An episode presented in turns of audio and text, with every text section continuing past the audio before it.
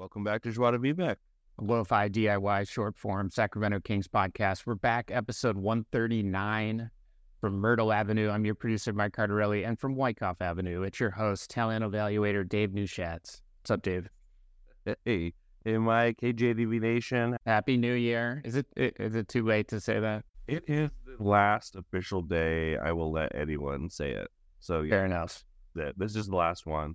What's going on? You got a NorCal NYC update? Good question. It's just like it snowed. Load, but it didn't stick. So we're 691 days without measurable snow in New York City. Yeah, but it was fun. It was fun to it was fun to see the snowfall. It's like, all right, Looks good. put on the boots just in case. It sucked a little bit in Williamsburg. It was like slushy in Williamsburg at night because I got off work and I had a drink with um, a couple of friends last night. I was like, all right, so it's a little slushy. How was uh, New Year's? I mean, it's fun. Worked. It's like if I'm I'm either gonna work or not go out. Did you get like New York City ball drop tourists in the bar? Yeah, got a few. Got a few like they because they had like the dumb toys they hand out at Times Square. yeah electric like light up noisemaker things that work for approximately 45 minutes like they yeah just a bunch of broken trash just on the ground at the bar but it was fun honestly like yeah it was it was, it was worth it it's like slightly more annoyance uh, per customer but Mhm. carte blanche to get drunk and not give a fuck sometimes too because it's new year's so it's like all right we can have fun too behind the bar it's it's fun All right. Well, we're beginning a new year with the Kings in playoff position. So let's dive into it. Kings are 21 and 13, second place in the Pacific Division, one game behind the surging Clippers, uh, fifth seed in the West, above the play-in line. Tonight they're playing, or later today, we're recording on Sunday. They're playing the hated New Orleans Pelicans that own the Kings this year at 6 p.m. Eastern, 3 p.m. West Coast. Just kind of stepping back, Kings were two games worse after 24 games last year. They were 19 and 15. Does it feel that way to you, or are, are expectations just too high? Uh, how, how do you how do you feel about it? Yeah, I feel like expectations have like shifted how we view this season because people, not a lot of people foresaw, you know, the the Keegan Murray thing or the Domantas fully unlocking Fox and like that thing last year, especially after the the start. But um, I feel like we're a better team than last year, so I, I feel as good. I feel great about this team still.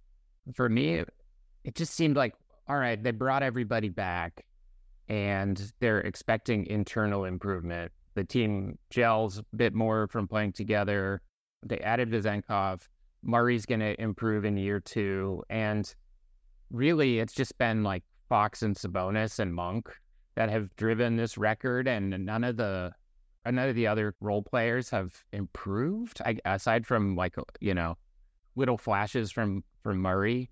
So it's a little frustrating, but yeah, it is weird to see that their record is better at this point. It's hard to be too down on them.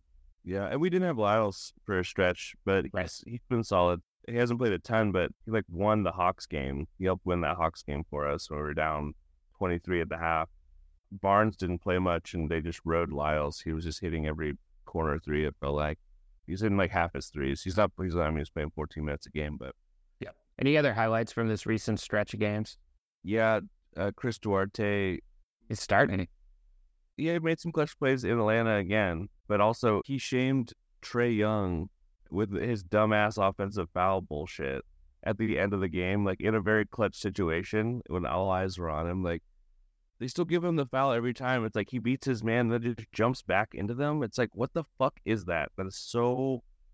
That is not basketball. But this time Trae Young grabbed, he beat Duarte, grabbed Duarte's arm, pulled him into him, and did it and like jumped into him. And uh-huh. Duarte had Mike Brown challenge, and Duarte was just like laughing. And then Trae Young was just like, "That didn't happen. That didn't happen." Looked like he was like on the verge of tears, sitting on the bench, like everyone knows my secret. Uh, the Raptors game was great too. I mean, we always gave it away, but then didn't. Like we, Yep. got got our shit together. The, the so yeah, those are the highlights. I mean, lowlights. Weirdly, it was fun watching Fox go nuclear against the Blazers. It just like sucks that he and Sabonis went off and then no one did anything else. Like I don't know. Yeah. Last we only had two double digit scorers was I mean good problem to have. But I'm like, wow, it's I guess this is what happens when no one else shows up. Yeah, a couple weird losses in this stretch at, at Portland and then the home game against Charlotte. That was a bad one. Rozier was doing crazy shit though in that four in the fourth quarter. Rozier was like he was making some insane finishes with his left. He hit that crazy contested fadeaway with like a minute and a half to go. They, we shouldn't have even been in that position in the first place. I mean, the 11 turnovers are bad, but you know they were on like an 11 game losing streak and just hungry as hell. And uh, arguably, we should have won that Orlando game in uh, regulation because we are dead last in free throw percentage. We'll make the playoffs. It's just you know we have an Achilles heel, and teams know that. So All right, let's kind of continue it in a different segment here. I think the trade talks just keep ramping up. I think we're exactly a month from the trade deadline, and there's been a few things going on with the Kings. They reportedly pulled out of the Pascal Siakam trade talks. Those had heated up after the OG Anunoby trade to the Knicks, uh, but the Kings are pulling out. I, that could be a ploy, but it does seem like um, it doesn't quite make sense with how much money he's going to require as a free agent coming up. And then a couple other things on the King side. Davion Mitchell is back playing in the rotation ahead of Keon Ellis. Do you think this is them showcasing him? yeah, like out of nowhere, he just like jumps the rotation. He's also like he hasn't been good. Watching him on drives, he is scared. He's like, oh, as soon as I get in the lane, it's like, eh, eh, pass out. I thought Keon had been playing well, so I, I hope he returns. And then Keegan Murray is officially off limits, well, as expected. And uh, but so it seems right now like Davion Mitchell, Harrison Barnes, and Kevin Huerter are on the trading block, and also Sasha Vezenkov hasn't played in the last three games, so uh, maybe there's maybe he still has some trade value. It's weird. I think I I think like after the trade deadline, I don't think he's getting moved. I think he'll start getting back in the rotation towards in the second half at some point. But it's just like tough. I think if if there's a deal out there and they could upgrade the Barnes spot or the Huerter spot, like and get something for Davion, I would go for it. But there's so many more buyers than sellers right now. I think the only there's like only a couple teams that seem to have guys available, and eh, you know we talked about the Bulls last episode. Like there's a clutch connection between eh, Zach LaVine and and De'Aaron Fox, but I, I just don't know if it makes sense with the salary situation. Unless the Bulls are like throwing a first round pick and LaVine in, you know, one of those like salary dump moves, I, I just don't think it makes sense. Our offense is already sick, and it's it's more of a defensive thing.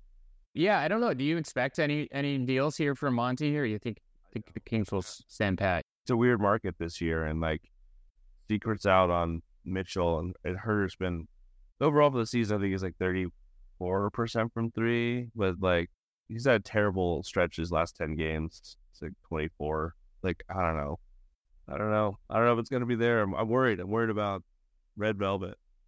Yeah, not not a great season so far, but at least they have Monk and Duarte. But uh, yeah, disappointing.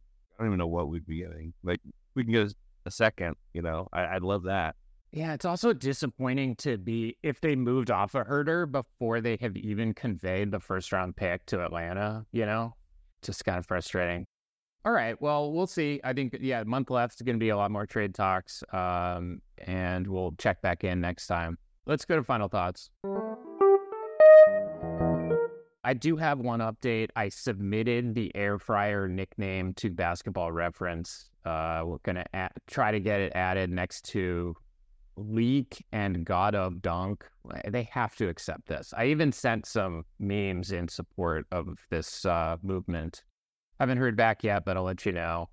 Fingers crossed.